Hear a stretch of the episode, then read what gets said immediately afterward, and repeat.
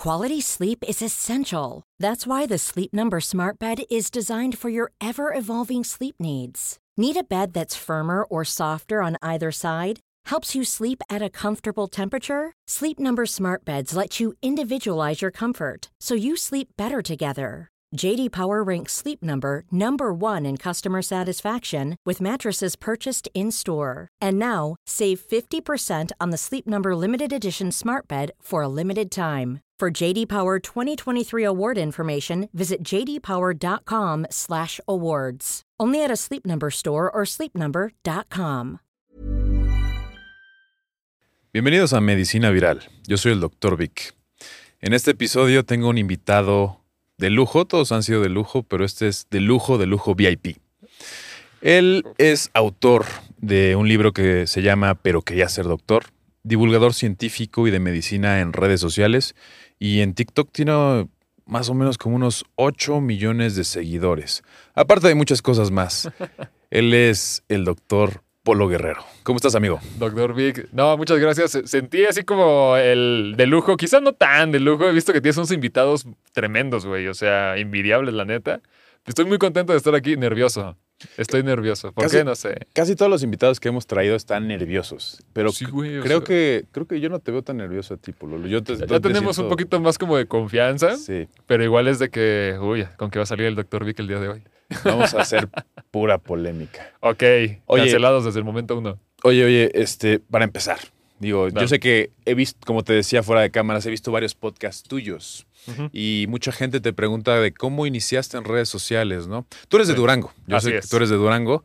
¿Qué hay en Durango, Polo? Cuéntanos un poco. ¿Qué, hay, qué hay interesante en Durango? Háblanos un poco de eso.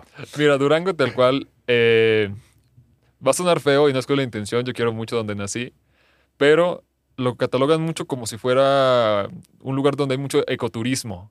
El tema, el tema principal de Durango es que fue una ciudad donde se empezó el cine mexicano.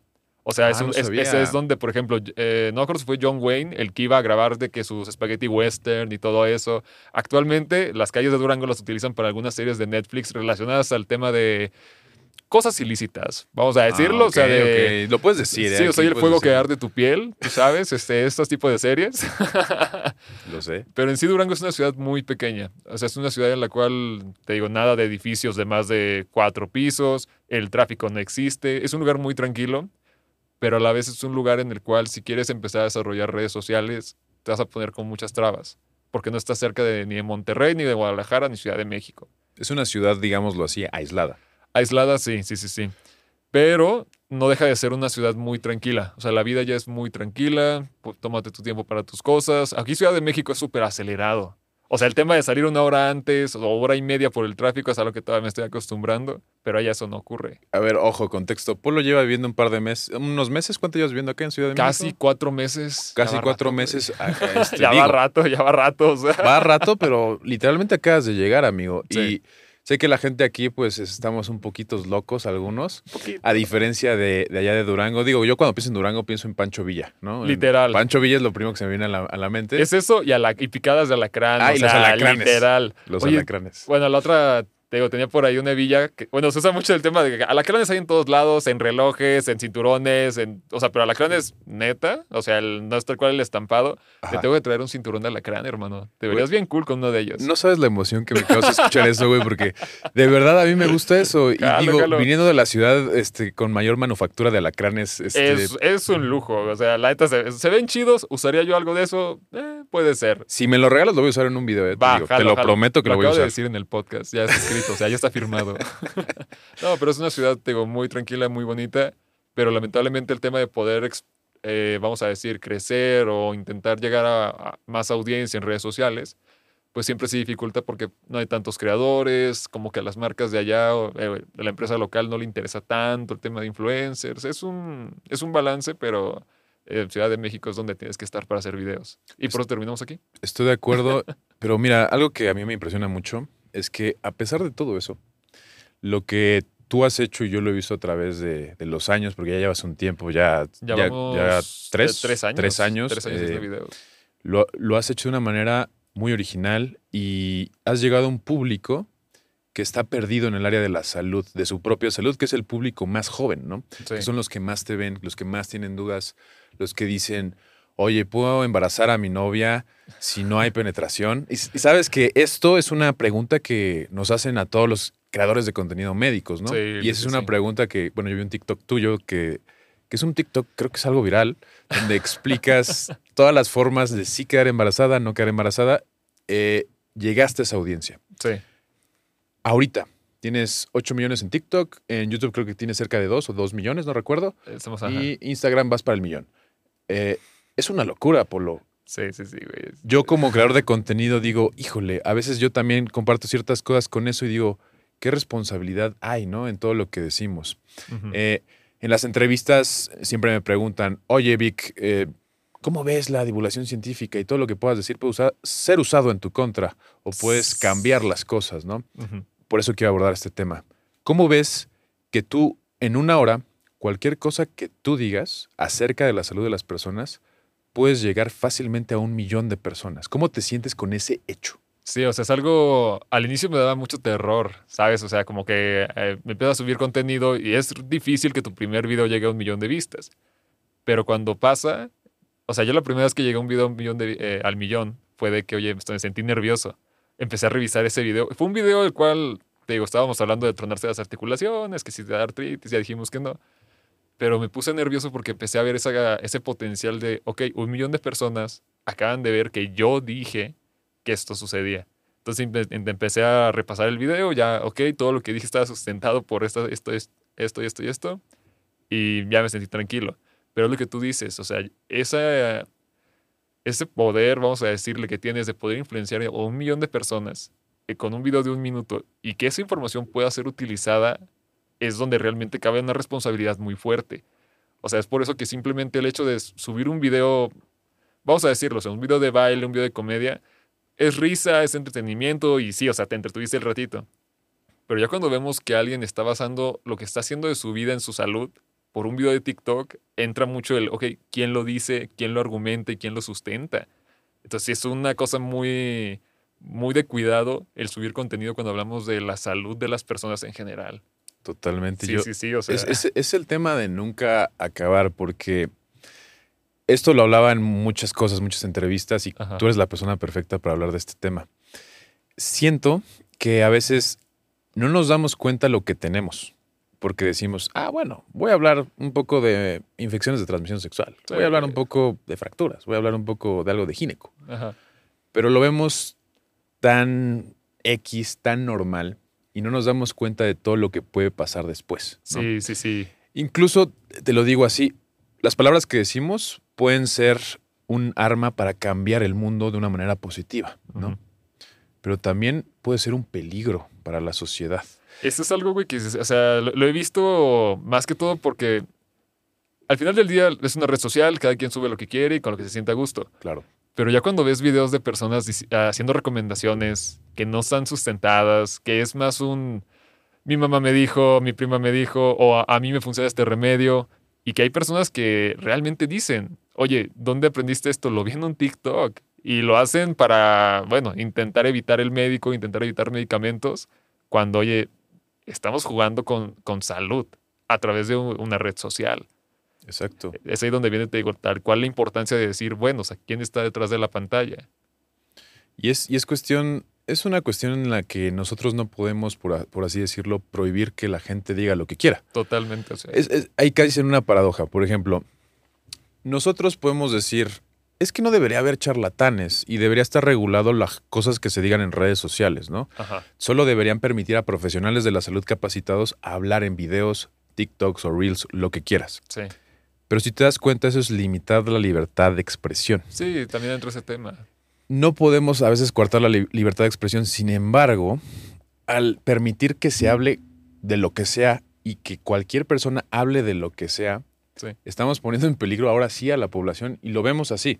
Sí. Por ejemplo, ahorita que acaban de prohibir el Redotex, viste que el Redotex está prohibido ya. Sí, ya, ya. que- la Que verdad, yo soy de la idea de que qué bueno. Y eso O sea, está muy bien. Sí, la neta, qué bueno.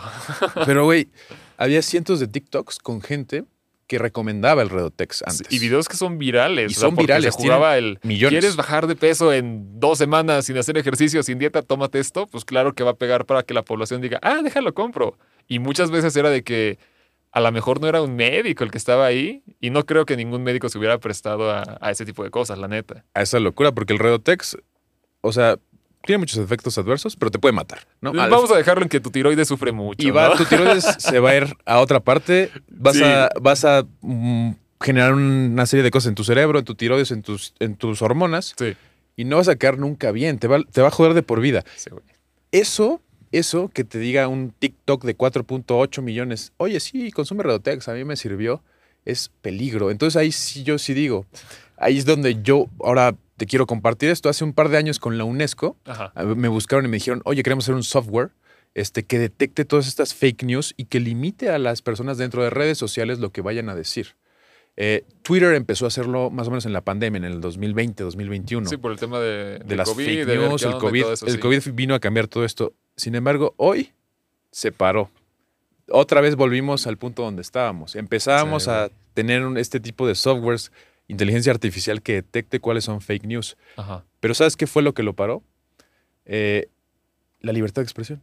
La libertad de expresión, que no puedes coartar la libertad de expresión de la gente. No, o sea, es un tema. Es, es- es- es- es eso el, el decir por qué es una red social, porque tú aquí puedes opinar, puedes decir, puedes hacer. El tema de querer cortarle el que alguien exprese es justamente lo que estábamos diciendo, sobre la libertad de expresión. Pero es aquí donde te digo, no podemos tal cual el evitar que personas hablen, porque no se trata de eso. Al contrario, o sea, platica, interactúa, haz lo que quieras en una red social. Lo que sí podemos hacer es, bueno, ok, ¿cómo podemos hacer que una persona le crea más a un TikTok o a otro? Y es ahí donde, ah, mira, ok, esta persona es un doctor, yo vi que en algún video presentó, oye, mira, mi título, no sé, incluso hay personas que ponen hasta su cédula en sus biografías de perfil, o sea, y ahí te puedes dar una idea de que, ok, él es una persona estudiada, en cambio, si ves otro video donde, amante de los árboles, soy acuario, y, o sea, como que, uh, ¿sabes? Este, Pero, fuente confiable, pero... nah. pero toma Redotex. ¿no? Pero toma Redotex y, y otros, bueno, no vamos a meternos en cancelados desde el primer episodio. o sea. Pues sí, es que eso sería en un mundo ideal que la gente se diera cuenta por sí sola. Quieren decir, esta persona sí, esta persona no. Yo pienso que va a ser difícil. Sí, es yo casi ahora- imposible realmente. O sea. Tú con tu trayectoria en redes sociales, con todo esto de la tecnología, eh, ¿tú piensas que la inteligencia artificial ahora pueda lograr esto? De decir, inmediatamente cuando subas un video y digas, ah, toma 8 kilos de fibra a la semana y vas a ser súper saludable. Ok, sí. que detecte, oye, está diciendo algo que es peligroso para la salud, vamos a mandarlo a revisión con profesionales de esa área dentro de la red social. ¿Crees que sea posible? ¿Crees que en algún punto nos acerquemos a eso? Mira, no, no, no lo veo como algo imposible, porque ahorita el tema de redes sociales, o sea, es algo que tú sabes, o sea, eh, son fuentes de información, son cosas donde sí están muchos ojos viendo qué se está subiendo a redes sociales, por lo que dices, un video puede cambiar el ritmo de un mundo. Pero, no sé, o sea, incluso vamos a ver quién sería la persona responsable de mandarte el mensaje, de revisar, ok, pásame tu título, tu cédula, o sea, es algo muy complicado, pero no dudo que sea imposible. O sea, yo quiero pensar que más adelante sí van a tener una diferenciación entre, ok, haces contenido de salud, muéstrame qué te permite el hablar de salud. O sea, con ese tipo de, de cosas, igual, no sé, abogados, quizá arquitectos, ingenieros, o sea, porque al final del día, si tú subes un video de que mete un destornillador a, un- a un switch, pues claro que está mal, ¿no? O sea, pero lo puedes subir. Claro. Pero sí, o sea, yo sí pienso que en algún momento las redes sociales van a tener que eh, conseguir así como que un equipito de personas para decir, esta persona está capacitada para hablar de esto, o le borramos la cuenta, o vemos qué hacemos. Estaría increíble, pero no creo que sea de hoy a mañana, o sea. No, yo creo que esos mecanismos reguladores tienen que pasar por muchas cosas para llegar a, pues, pues sí, a ese, a ese punto. Oye, incluso el tema de, por ejemplo, ahorita Twitter, eh, Twitter eso de que puedes comprar la verificación, es como de, no sé, no me acuerdo que hubo, hay un escándalo en donde una marca, no quiero decir mentiras tampoco porque no se trata de eso, pero sí hubo de que, ok, está la marca oficial, que ya estaba verificada, alguien más hizo una cuenta igual, la misma disque marca, él compró la verificación y empezó a sacar, eh, igual, a publicar cosas relacionadas, que no sé qué, pero con la intención de que ve y siga tal cuenta o compra tal cosa, y como la cuenta estaba verificada, pues muchas personas era como de, ah, no, o sea, pues vamos a hacer lo que, lo que nos dice en este caso. Eso de comprar verificaciones se me hace horrible, o sea, La palomita azul por pagar, imagínate, ¿no? O sea, creo que eso sí ya Ya lo cambiaron después. O sea, Sí, creo que sí, ya no sí, puedes hacer eso. Al principio pasó porque era un error que no previeron. Ajá. O sea, que sí, sí, sí, sí, supe como que la, la noticia en el que no sé qué marca era, realmente no sé cuáles eran, sí, digo, pero pasó Pero- algo así. pero pensaban que era la real, ¿no? Que venía de los CEOs de la marca y la gente empezó a seguir esa cuenta y realmente creyeron lo que era lo que decía. Y ese es el nivel de manipulación tan fácil que puede hacer simplemente con que tú veas algo que dice, ah, verificado. ¿no? Sí, no, esa palomita azul neta está muy, muy recio. O sea, yo en lo personal te digo, la única cuenta verificada que tengo es, creo que TikTok. No tengo verificado ni Facebook, ni Instagram, ni YouTube. ¿Por qué? No tengo ni idea. Ya lo he intentado varias veces. Si alguien de, la, de por ahí me está viendo, por favor, verifíquenme. Pero es que Te voy a pasar un simplemente- contacto muy bueno de mi management para que. Ok, ok, ok. Esto queda entre nosotros eh, y este podcast y la audiencia que nos esté escuchando. Pero no, o sea, al final esa palomita azul, quieras que no, si te abre, vamos a decir, poquitas más puertas. Simplemente en Instagram tú sabes que en mensajes destacados te aparecen primero los de palomita. Claro. Si te sigue alguien, Instagram va a decir, ah, tiene palomita, es alguien que debes ver quién, por qué te siguió o no sé. Pero es aquí donde también muchas personas pueden llegar a decir, ah, tiene palomita. Lo que dice es verdad, porque se ve que es alguien famoso. Y si tiene palomita azul, va a decir la verdad. ¿no? Y si tiene la... Ándale, o sea, y muchas veces e- el tema de ser famoso es algo como de... No porque sea famoso quiere decir que, que esté bien. O sea, hay muchos doctores que no son famosos y créeme, son eminencias, ¿no? O sea, tú lo, Claro. tú lo vives también. O sea, en tu Todos días. hospital es de que este vato... O sea, a lo mejor no tiene esa facilidad de redes sociales, pero si él hablara en redes sociales, desmentiría todo lo que están haciendo estas 10, 15, 20 personas. Y tendría las credenciales para decir, Y oye, ah, exactamente. O sea, esto es así y esto no es así, porque tienen años de estudio, ¿no? Qué envidia tener años de estudio. o sea, qué envidia ser ese señor de 45 y experto en todo, ¿no? Yo, yo pienso que el, el tiempo se pasa rápido y algún día lo, lo vas a lograr, lo vamos a lograr. Digo, yo soy un, poco, soy un poco más grande que tú. Un poco guiño a la cámara. Guiño a la cámara. Entonces, pues yo creo que en algún punto lo vamos a lograr. Oye, Polo, eh, hablando un poco más de ahora tu contenido. Ajá. Eh, veo que eh, tu contenido lo, eh, lo divides en varias cosas, ¿no? Sí. Por ejemplo, hablas de dudas. Veo que tienes una sección donde la gente te pregunta cierto tipo de cosas que a lo mejor parecen un poco ridículas, pero son muy frecuentes. Sí. Tienes otra, creo que tienes otra sección eh, donde hablas ahora sí como de algún padecimiento, alguna enfermedad basada en estudios científicos Ajá. y vas, eh, digamos, campechaneándolo de acuerdo a lo que va pasando en la semana. Cuéntame la un poco más de, de eso. No, mira, el contenido que yo hago. Mira, la primera regla que me puse cuando empecé a hacer contenido fue el día que yo llegué a un hospital, porque te digo, yo empecé como estudiante de medicina.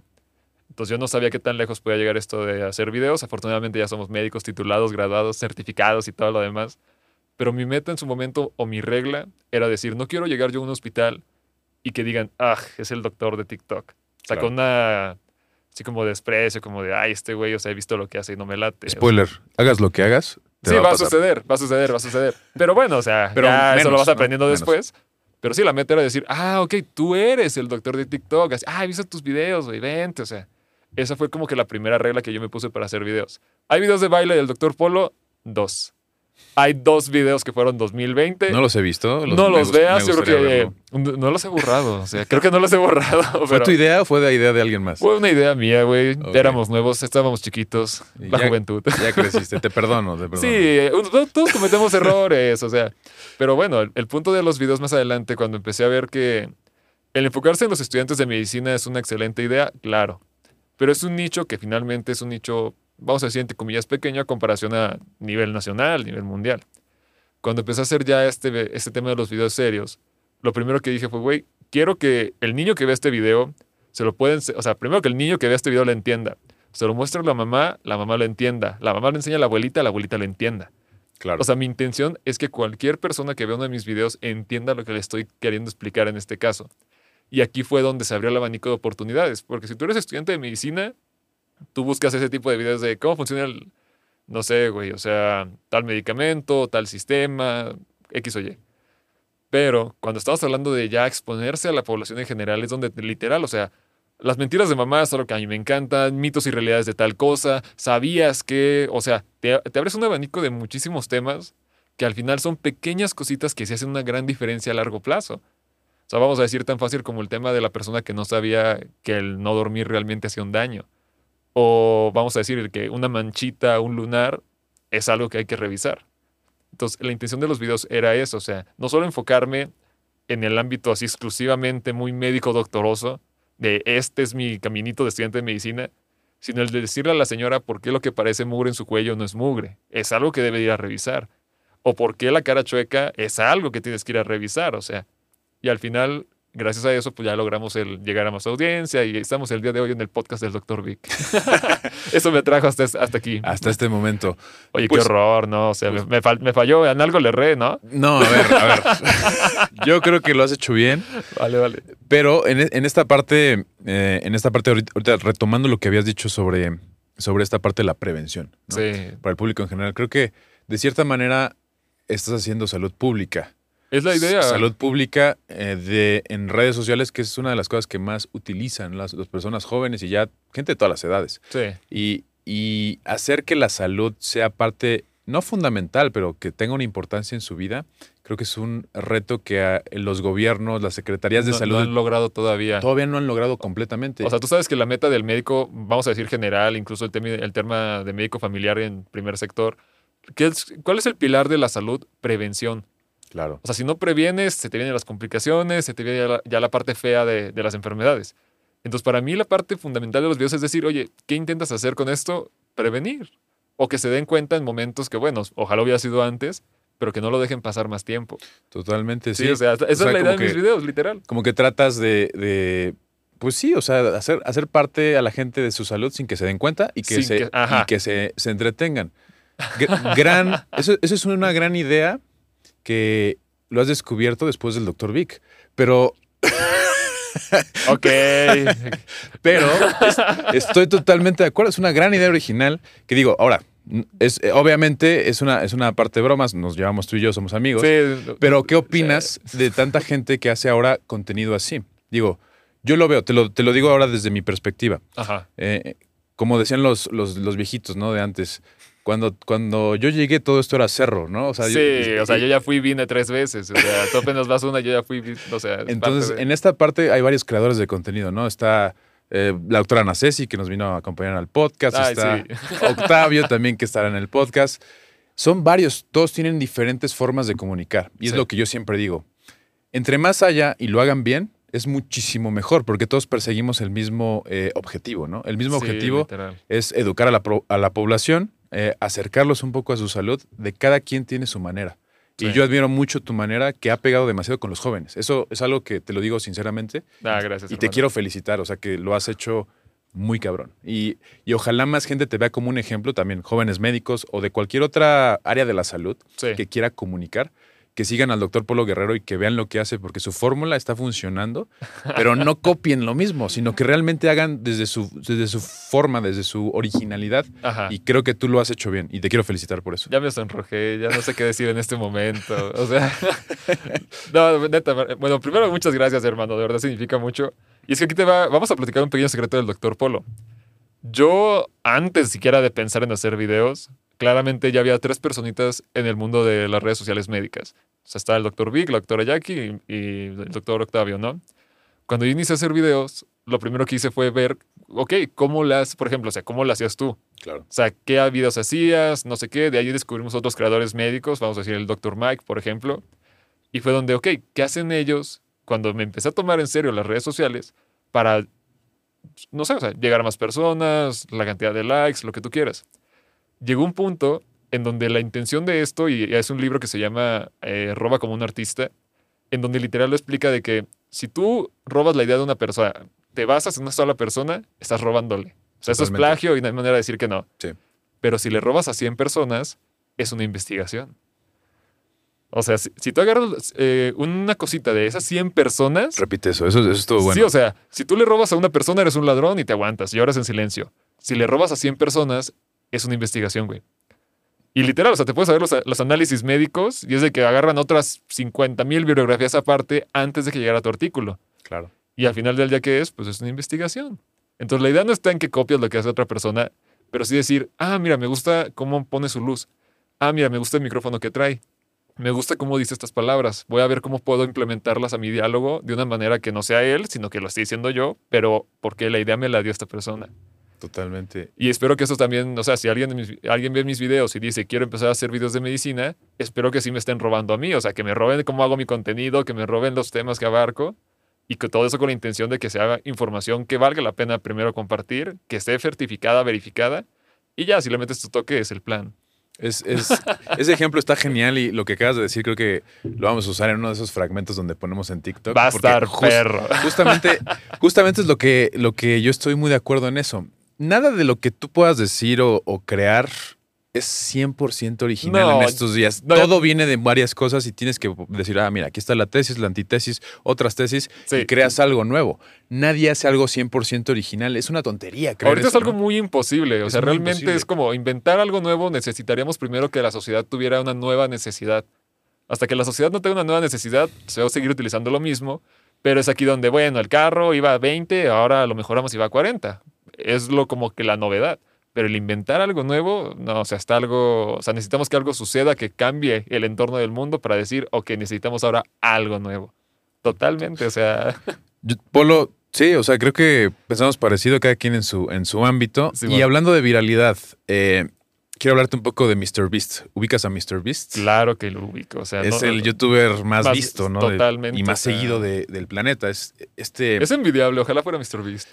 MrBeast. Ojalá, oye, espérate. Está cañón, ¿eh? ¿Tú te metiste a su giveaway? No lo me- vi que amigos míos participaron en su Muchos giveaway. amigos míos también lo hicieron. O sea, pero neta, qué Y yo envidia. decía, ¿cómo piensas que vas a ganar? Y ganó alguien de México. Ganó ¿no? alguien de México. alguien de Bueno, México, ¿no? quiero, quiero decir que fue una persona de Tamaulipas. Ah, de Ganó una Tamaulipas. persona de Tamaulipas. No O sea, sabía eso. Oye, podías haber participado. O sea, no era nada imposible. Pero imagínate. Bueno, el punto es que MrBeast está, está muy pesado. Para los que no sepan, digo, que es muy difícil que no lo sepan. Googleenlo. MrBeast es uno de los, de los youtubers más seguidos en, en todo el mundo. Sí. Sus Sí, videos son una locura. Sus videos, digamos que invierte millones de dólares en cada video. Sí, claro, sí, sí, sí. Y usualmente sus videos llegan a millones, pero no digo dos millones, tres millones, digo No, o sea- más de 100 millones de visitas siempre. O sea, Sí. son más que videos musicales. Incluso cada semana, o sea, hacen nuevas millones de visitas Sí. sin problema. Y él dice que hay una fórmula, ¿no? Una fórmula es como invertir todo lo que puedas, no, no gastar en cosas eh, banales e reinvertir todo el dinero que tú ganas de los mismos videos en nuevos videos. Algo que me llama mucho la atención de MrBeast es que no solamente hace, digamos, regala miles de coches o casas, Sí, sí, sí, sino claro. que hace cosas muy cool. En, la- en el área médica, no sé si viste, que regaló más de mil cirugías, no, no me acuerdo si era de este de Fueron de catarata. de creo. catarata y Sí. otras para eh, Ajá, aparatos auditivos. O sea, Ese video es más nuevo, pero sí, también lo acabo de ver y es súper impresionante. O sea, y cada cirugía pues no es barata. O sea, No. cada una cuesta más o menos 5 mil dólares, 6 mil dólares. sí. Entonces se lo regaló a mil personas y es una locura. Hey, it's Ryan Reynolds, and I'm here with Keith, co star of my upcoming film, If, only in theaters, May 17th. Do you want to tell people the big news? All right, I'll do it. Sign up now and you'll get unlimited for $15 a month in six months of Paramount Plus Essential Plan on us. Mintmobile.com slash switch. Upfront payment of $45 equivalent to $15 per month. Unlimited over 40 gigabytes per month. Face lower speeds. Videos at 480p. Active Mint customers by 531.24 get six months of Paramount Plus Essential Plan. Auto renews after six months. Offer ends May 31st, 2024. Separate Paramount Plus registration required. Terms and conditions apply if rated PG. Cura, Nadie había regalado a mil personas una cirugía para ver. Y, No, ¿Qué opinas de esa, de esa fórmula? Y digo, en el ámbito, a nuestra área, que es el área de salud, Sí. ¿qué opinas de eso de MrBeast? No, mira, la fórmula es algo lo cual es una realidad. O sea, si estás enfocado en, vamos a decir, no solo en videos, o sea, simplemente tu negocio. O sea, tienes un puestito de tacos, si estás ganando, no te vas a comprar la camioneta en el primer pago. O sea, hay que invertirle, hay que asegurar las cosas. Y es algo que te digo, yo me considero muy inexperto en el tema de finanzas. Ya estamos aprendiendo porque Todos los vale la médicos lo somos en general. Sí, o sea, en la escuela de medicina te enseñan cómo poner un consultorio. O sea, es una triste realidad, tienes que aprenderlo a la mala. Pero ese video de MrBeast fue muy criticado. O sea, fue muy bien visto por muchas personas de, oye, qué buena persona eres, cómo le haces. Pero también hubo personas que se quejaron porque, oye, esto es parte de, de lo que debería ser, estar haciendo el gobierno. O sea, el gobierno debería haber hecho que esas mil personas recuperaran la vista, no tú. Y también por el otro lado es como de, ah, o sea, yo lo veo como algo totalmente increíble. O sea, en algún momento de la vida yo pudiera hacer algo así, claro que lo haría. Incluso, bueno, tú lo sabes, yo quiero ser oftalmólogo. Este, pero es algo que vale la pena replicar. Es imposible replicar lo que hace MrBeast. O sea, en este momento es algo muy... Porque simplemente, ¿cuántos de 14, 15 años que hacen videos no están empezando ya con los primeros videos de MrBeast? De cuántas cosas caben en un círculo, cuántas cosas caben en un triángulo, rompo el sur de mi papá, o sea, Todo, o sea, todo. A ver, es que sí, o sea, es, es un fenómeno que difícilmente alguien lo pudiera replicar en este país al menos, ¿no? En este En este país sí. creo que sería muy difícil hacerlo. Y, y pienso que a lo mejor el- más que replicar el, el- el concepto de invertir millones y miles de dólares en cada video, Ajá. es en hacer cosas que cambien la- las, las cosas en el mundo, porque él no solamente en el ámbito médico, sino también en el ámbito de, creo que plantó no sé cuántos millones de árboles. Sí, sí, sí. Una locura, Mr. Beast. Mencionaste algo, tú querías ser, quieres ser oftalmólogo. Es la idea. Eh, para los que no sepan, este Polo es, eh, acaba de acabar su carrera de medicina. ¿Hace cuánto más o menos? Como La terminé en agosto de 2022. agosto 2022. Ya es médico, ya tiene cédula profesional. Sí, ya, ya, Es ya. el doctor Polo Guerrero. Ya. Pero, Oye, bueno, ahorita que lo dices, o sea, yo antes en Instagram estaba como tal cual Polo Guerrero. y justamente, cuando justamente cuando me dieron mi título, ahora sí, doctor.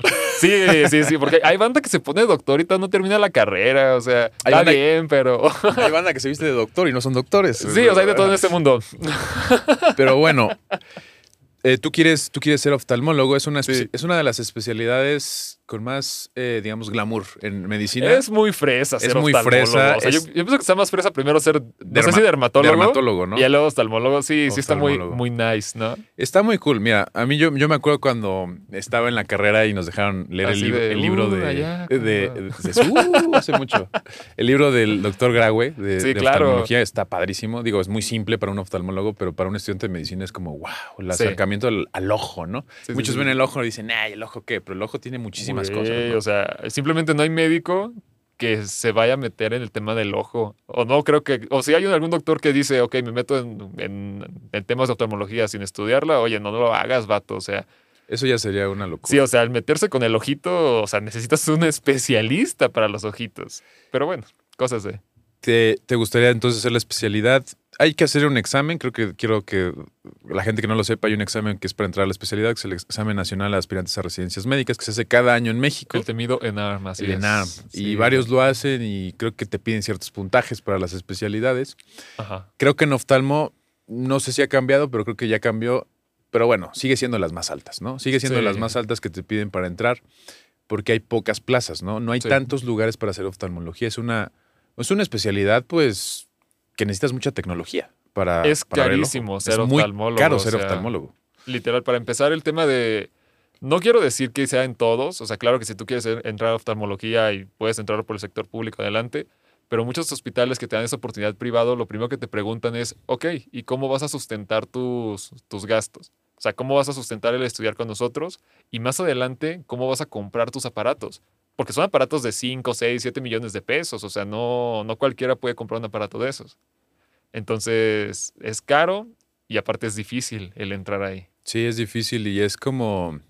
Pues sí, es, es una parte de la, de la medicina, es un gremio de la- dentro de la medicina que es pues muy celoso de sus propias cosas, ¿no? Digamos, Sí, es- sí, se, sí. se cuecen aparte, ¿no? Digámoslo así. Son payasos, bueno, no sé. Tengo buenos amigos oftalmólogos, pero no, sí. bueno, lo quiero así aclarar también. O sea, yo el tema de los oftalmólogos he tenido mucho acercamiento con ellos.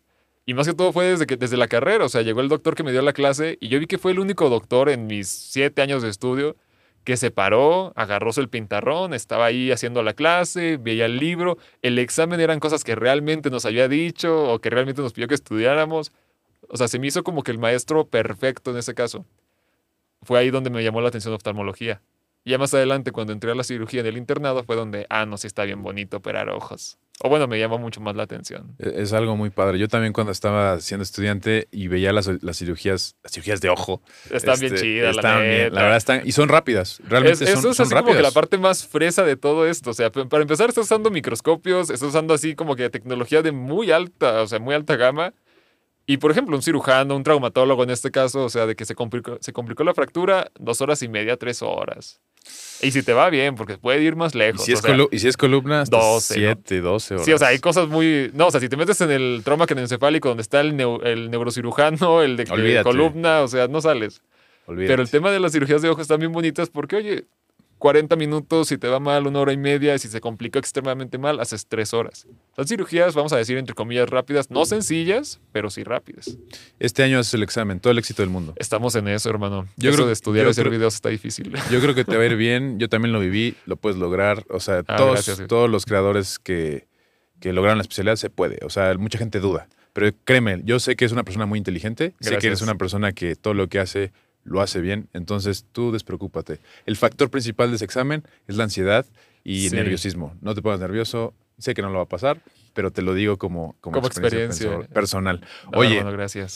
eh, ahora volviendo un poco más a tu, a tu contenido. Ok. Estudiantes de medicina, ¿cómo los ves? Eh, ¿Cómo te ven? Mm. Dame un poco de contexto acerca de eso. ¿Cómo veo yo a los estudiantes de medicina o cómo me ven ellos? Los dos. Ellos me ven por su celular. Se rió una persona aquí, ¿eh? Una persona se rió y Polo. Perdón, es que estoy muy contento. Tenía que quemarlo. Vamos a cortar eso, pero bueno. Gran ¿Cómo, chiste, amigo. ¿Cómo me ven los estudiantes de Ah. medicina? No, o sea, yo también. El tema de los estudiantes de medicina me gusta mucho, principalmente por el que ellos hacen contenido enfocado, vamos a decir, a- al nivel en donde están. Claro. O sea, hacen el contenido relacionado a qué? A estudiantes de medicina. Que un estudiante de medicina haga un video explicando, vamos a decir, alguna enfermedad, alguna patología, ¿lo veo mal? No, siempre y cuando lo digan bien. O sea, no es un impedimento el hablar de salud por ese lado. El problema es que sí hay luego estudiantes de medicina que buscan el tema de ser influencer. O sea, donde ya se van más por el ser influencer que por realmente querer ser doctor. Claro. Y es donde ves unos videos donde cómo alargar el miembro con cinco ejercicios, este, cómo identificar, vamos a decir, o cómo durar más en el acto. O sea, se meten en, en un tema de sexualidad del cual sabemos que es viral, sabemos que es algo que la persona va a querer, obviamente, estar un tiempito viendo sus videos, pero al final no es algo que tú correlaciones a ser realmente un doctor en este caso. O sea, No, y aparte, pues, siendo estudiante no estoy diciendo que no lo no dominen ciertas áreas o no sean buenos en ciertas áreas, pero Sí. falta muchas cosas por investigar. Y aparte, por el aplauso fácil, no, no, pues no tienes que hacer esto, ¿no? No sabe, no sabe, lo se haces sabe. no lo tienes que hacer. Entonces, muchos como que, eso sí podría decir, ¿no? No sé, yo a veces lo veo así. Ajá. Eh, a, a lo mejor los creadores de contenido en salud le hicimos un bien a los pacientes, Sí. pero de cierta manera este, confundimos y desvirtuamos a ciertas personas que no están, no tienen bien eh, sus valores, bien sus cosas, a decir, yo quiero ser como Polo Guerrero, yo quiero ser como Vic, porque quiero tener likes y quiero ser famoso. Y Sí, ese, sí, sí. eso veo que mucha gente se queja hoy en día, ¿no? Que más bien buscan eso, buscan la Sí, fama. o sea, bus- buscan el. Mira, ahorita es una triste realidad que si quieres platicamos ahorita más adelante de eso. Eh, ser doctor en México y Latinoamérica es algo complicado actualmente. O sea, vamos a decir, primero hay tantos médicos. Muchas personas piensan que realmente no hay doctores cuando, oye, tenemos un exceso de doctores. O sea, hay demasiados médicos. Y lamentablemente no todos pueden adquirir una plaza en un hospital.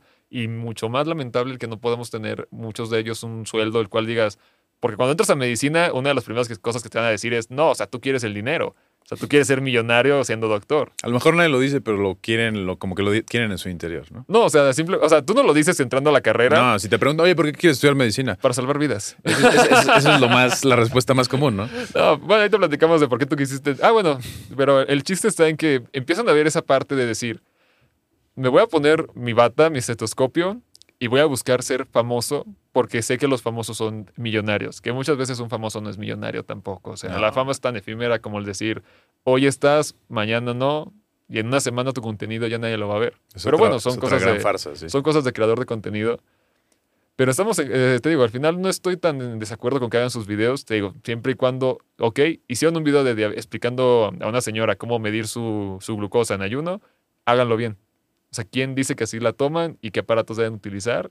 Y mientras no haya ningún problema con la, eh, la confusión de la información, no tiene por qué haber problema. Pero hay estudiantes que no buscan eso, o sea, son otras cosas. Creo que si lo hacen bien, ayudan a esta, a esta parte de la, de la salud pública que todos buscamos, ¿no? En, en Exacto. un principio.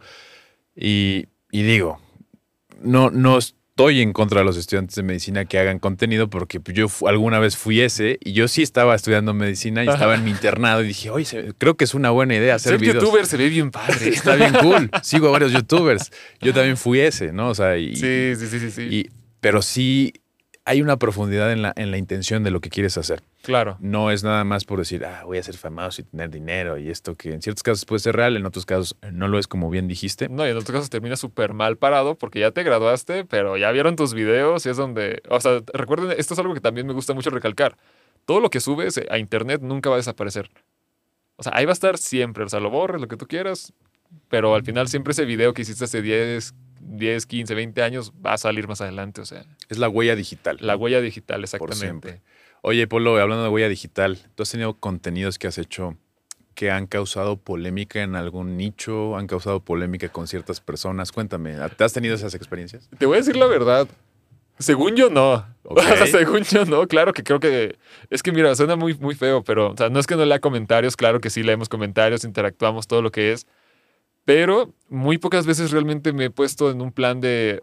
Por ejemplo, una persona me pone, ah, me caes gordo. O no me gusta tu video. Realmente nunca le presto atención. O sea, es como de. Oye, no, se- no voy a ver quién eres, no voy a hacer lo lo- que y los, haces. y los haters de Polo Guerrero son muy educados. Me caes gordo. A mí, Me no, me dice- a mí no me dicen me caes gordo. Eres un tonto. Eres un tonto. No piensas bien. No, no, no. O sea, claro Ah. que eh, al inicio es donde más se vio este aumento del, del hate. Y principalmente uno de esos comentarios era, oye, pero si tú eres estudiante, ¿por qué te tengo que creer a ti? Es ahí donde digo, o sea, si haces videos de medicina y eres estudiante, nada más haz las cosas bien. O sea, di lo que es y que alguien te diga que eres estudiante no desmerita el que tú realmente conozcas de la enfermedad de manera general, obviamente. Pero así, yo meterme en algún pleito, polémica, si ha sucedido, no me he enterado, la neta. Increíble. Sí, o sea, no. He vivido muy tranquilo mi fase de redes sociales. O sea. Te, fel- te felicito porque es difícil a veces. Creo que la mayoría siempre nos metemos de una u otra forma. Es que incluso yo he visto que sin querer, o sea, de repente es de que un vato subió un video que no tenía que subir porque atrás aparecía tal persona y ya, no sé, llega algo así todos los de chisme a... Ah, Pablo ah, Guerrero sube un video donde atrás se ve que tal persona engaña a su actual pareja con otra persona y, o sea, yo no estaba en el video, güey, no sé. Sí, no, no tengo sea, nada de lo que hablas, ¿no? Sí, o sea, yo no sé nada, pero ya estás en una polémica. Qué bueno que no tengas polémicas, amigo. Oye, tú escribiste un libro. Yo estuve, ajá, fui coautor de un libro realmente. Cuéntame, ¿cómo, cómo, es, cómo es eso? ¿Qué, qué, tal, ¿Qué tal te la pasaste? ¿Con quién lo hiciste? Mira, va, este tema viene porque existe el libro de Pero quería ser doctor, que fue escrito por el doctor Dani. Vamos adelante, te digo, te paso el contacto y todo, porque sí, él fue la primera persona que me dijo, Polo, ya tengo un libro, quiero hacer una segunda parte. Y él había grabado un podcast conmigo, igual, una pequeña entrevista, que le caí muy bien, que para platicar un poquito más de ese tema. Y la idea de Pero quería ser doctor es desglosar ese de esa parte de medicina que nadie te dice. O sea, porque bueno, tú en tu caso afortunadamente tuviste familiares médicos. O sea, tú ya sabías un poquito de a qué ibas, o sea, cómo era el proceso de ser doctor. Yo en mi caso no, no tengo familiares médicos, soy el primer doctor de mi casa. Entonces, ese libro de Pero quería ser Felicidades. doctor. Sí, gracias, hermano, gracias. Pero te digo, ese libro era esa parte de decir, oye, medicina tiene estas cosas, estas reglas, estas cositas cuídate, estas cositas puedes eh, como que no tomártelas tan a pecho. Y pero quería ser doctor, parte 2, que ya fue donde me, me habló es el doctor Dani. Él sí me dijo, lo que quiero es ya no hablar de mi experiencia, sino de la experiencia de demás doctores, de demás personas alrededor del mundo. Entonces hablamos con, ah, por ejemplo, hay capítulos donde estoy yo, está la doctora Jackie, la doctora Nacesi, muchos médicos a nivel nacional que se prestaron igual a dar su experiencia tanto bonita como de la vez que sí salva al paciente, que la atinó a su primer diagnóstico y ayudó a alguien más, como la parte fea de decir, oye, me dejaron sin comer dos, tres días porque no quise lavar el carro del residente, ¿no? O sea, Que es algo muy común. es algo común Sí, todavía, común. lamentablemente es algo muy común. Pero ese libro, la intención fue que conocer las demás historias de los demás médicos. Y claro que fue increíble conocer a estas personas que a lo mejor no están en redes sociales, pero tienen experiencias increíbles que platicar. Y si eso sirve de inspiración para que otros médicos o para que también personas que están viviendo la medicina no lo piensen como de, ah, esto solo me pasa a mí o esto solo me pasó a mí, sino que lo que tú decías, o sea, Claro. antes todo esto era monte, ¿no? O sea, ya hubo mil personas que le pasaron lo mismo, pero escucharlo leerlo, como que te da esa, esa sensación de decir, oye, no estoy solo. Y si él puede, yo también voy a poder. Entonces fue una experiencia increíble, hermano. Me gustaría volver a escribir un libro. Es mucho trabajo, pero sí. Pues ya, ya que las editoriales vean este y escuchen este, este Ojalá, podcast ojalá, para, ojalá. Que, para que vean. Escribir un libro es algo como una, una parte de inmortalizar físicamente los, tus ideas. Por ¿no? eso, literal, por eso fue que me animé a hacerlo. Porque me gustaría que dentro, o sea, si en algún momento tengo hijos, primero la placa del millón de YouTube de, ¿qué? Tu papá fue influencer, ¿eh? Y aparte también el libro de, ok, mira, esto es lo que le empezaron a los estudiantes de medicina de mi época. Claro. Y más adelante incluso hasta las fotos de, mira, este era yo cuando estaba en medicina o algo así. O sea, estaría muy bonito. Eh, Güey, estaría, esta- estaría genial. Estaría increíble. Oye, qué, qué padre esto de, de- de escribir libros y toda esta parte en la que ayudas a, a la gente joven. Porque de cierta manera este tipo de consejos como que muchas veces uno que ya está de este lado dice, ay, pues hay consejos de todas partes y lo Sí. demás. Pero este tipo de consejos pueden cambiar la vida de gente que realmente esté sufriendo y que no sepa qué quiere hacer con su vida. Claro. En algún punto de tu vida, tú no sabías qué hacer con tu vida, decías, híjole, ya no sé qué va a pasar. O has tenido esa incertidumbre. Suena muy payaso. O sea, te digo, suena muy, muy payaso, pero no. Aquí, bueno. aquí- no, aquí te va el, el, el por qué. O sea, yo desde pequeño dije, me interesa medicina, no sé qué sea medicina, pero me llama la atención. No hubo otra carrera que me llamara más la atención. Entré a la facultad, afortunadamente. Y dentro de la facultad, pues claro que sí, hay días buenos y días malos. Hay un examen donde lloras, un examen donde sales con tu 10 bien, bien contento, ¿no? Pero nunca tuve un momento en el cual dijera, no me gusta medicina, por ejemplo. Entonces nunca tuve esa idea de, ahora qué hago con mi vida. Y en este momento que ya estoy graduado y todo lo demás, pues el siguiente objetivo es el nacional. Ahora, sí me da un poquito de miedo el decir, si lo repruebo, es esperarte otro año. Y también el decir, ok, si lo paso, ¿cómo voy a mantener las redes sociales? ¿O qué tal si no lo paso y no mantengo redes sociales? O sea, eh, justamente este es el momento de la vida en donde sí tengo esa como conflicto, pero no es algo que, que vea todavía tan cercano, tan tangible, como para realmente sentirme en ese en esa incertidumbre, en esa ansiedad de no sé qué estoy haciendo. Mira, yo creo que ya cuando llegue ese momento lo entenderás y Sí, sabrás qué hacer en ese momento. No, yo no, no dudo de, de esa parte tuya. No, gracias, hermano. Oye, ¿tienes alguna persona que admires, algunos héroes que tú sigas, algo que digas, ah, mira, me gusta mucho cómo piensa esta persona, algún libro, algo que digas, me identifico con estas personas? Uf. Mira, tal cual. Va a sonar muy payaso, pero no, Vic. Yo creo que no tengo... Es que, es que está difícil por el tema de, oye, o sea, si hay personas que, eh, que admiro, vamos a decir, pero es que sí, güey, o sea, la neta soy un pésimo invitado para el podcast. Porque no, no, no, o sea, no. A ver, no, o yo, sea, yo quiero que seas real y que me digas... Sí, o sea, realmente Ajá, que yo te puedo decir, tengo unas personas en un pedestal de personas que realmente admiro y que quisiera yo llegar a ser como ellos. No tal en un pedestal, sino más bien que digas, ah, mira, es me inspira este tipo que- de cosas que dicen, algo que hacen, algo.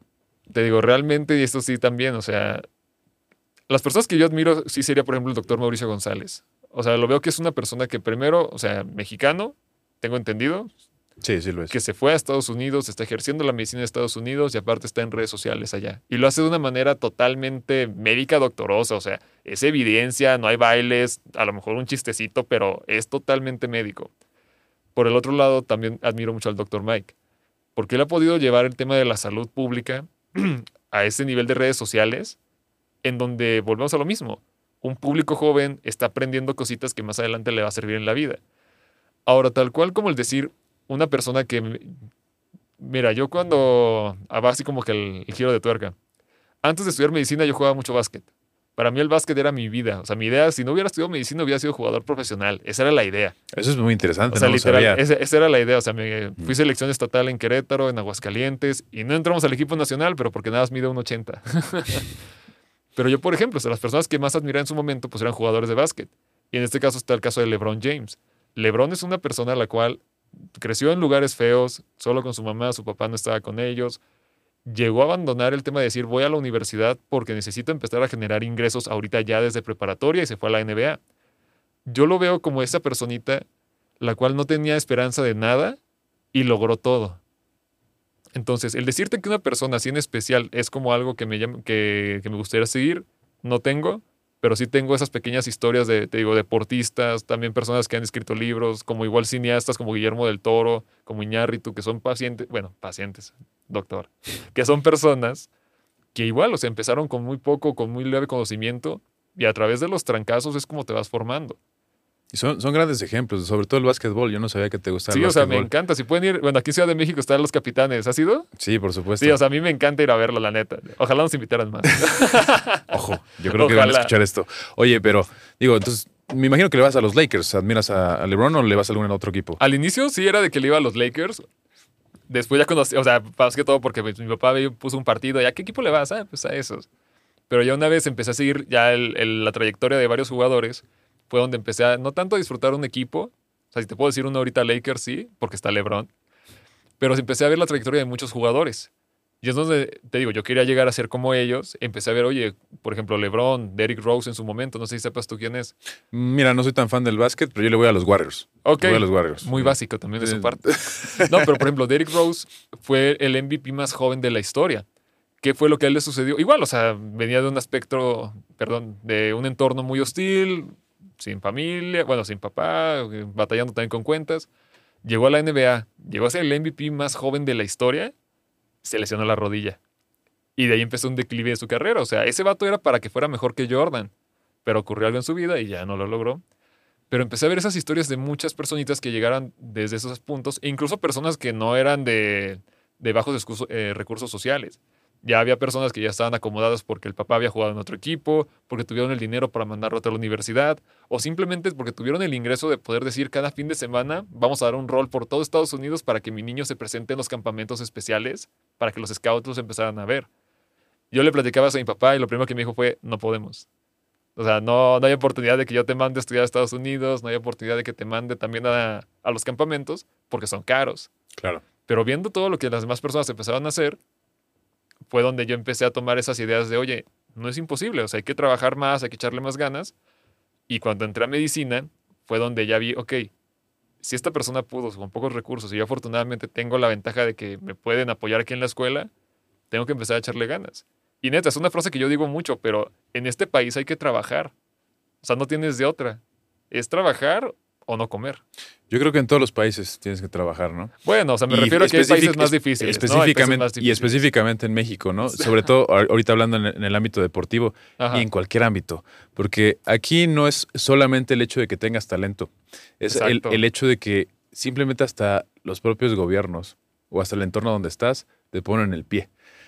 Y es algo que, que me gustó que tocaras. ¿Ves? Yo creo que, por ejemplo, el básquetbol es, es una analogía muy buena con todo lo que se hace. Eh, Michael Jordan, LeBron James, Ajá. todos ellos que, pues, no sé, por ejemplo, Michael Jordan, ¿no? Que decía que para ser el mejor tenías que fallar mil veces, ¿no? Tenías que fallar muchas sí, veces. Sí, sí, o sea, Kobe Bryant dijo que fallabas todos los tiros que no intentabas. O sea, son Ajá. analogías que están perras, la neta. O sea, el que no falla no lo está intentando. Literal. Entonces, creo que eso, eso es un gran ejemplo. No sabía que te gustaba el básquet. Sí, A o ver, sea, y esas pequeñas frasecitas, yo neta, en, en mi cuarto en la universidad, sí las tenía en un póster.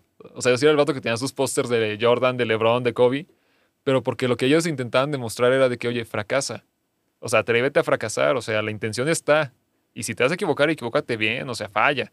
Pero no se vale que falles y ya me hice chiquito, o sea, ya me quedé ahí. Sino que aprendas de lo que estás en lo que te equivocaste para echarle más ganas.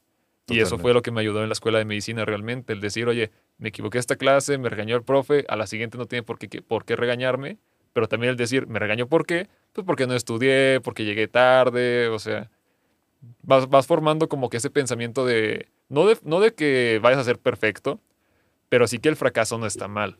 Yo siempre les digo a los estudiantes jóvenes que me piden consejo o a la gente que ve mis videos o ese Ajá. tipo de cosas, como de la edad entre los 18 y los 30 años, es la mejor edad para cagarla. Sí, horrible. Y Sí tienes, que, y tienes que sí, cagarla las veces que quieras lo vas a hacer, ¿no? Lo vas a hacer. Es más, des- incluso después de los 30, puedes cagarla, cagarla. Entre más falles, más cerca estás de encontrar algo bueno para ti. Totalmente. o si sea, no fallas es porque no lo has intentado.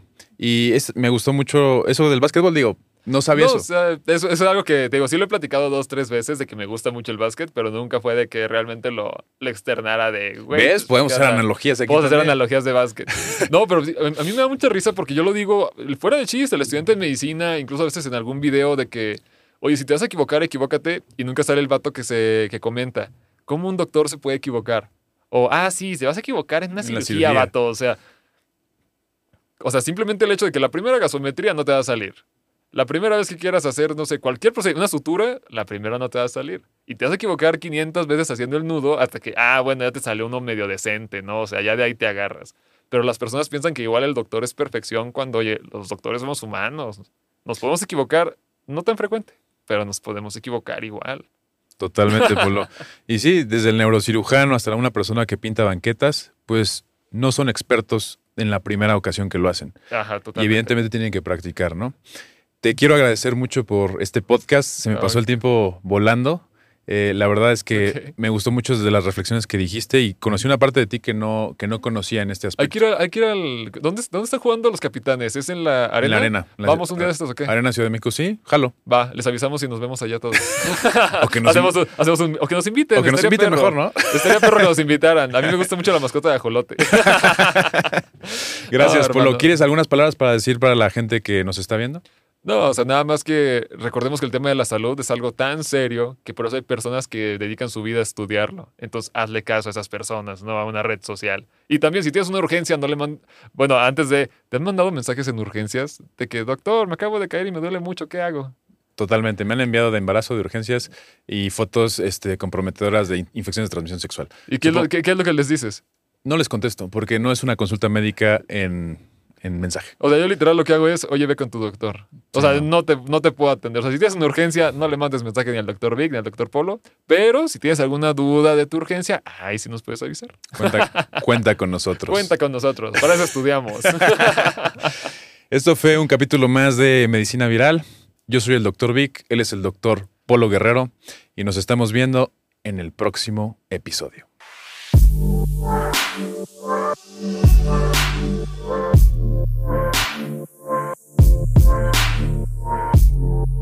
Thank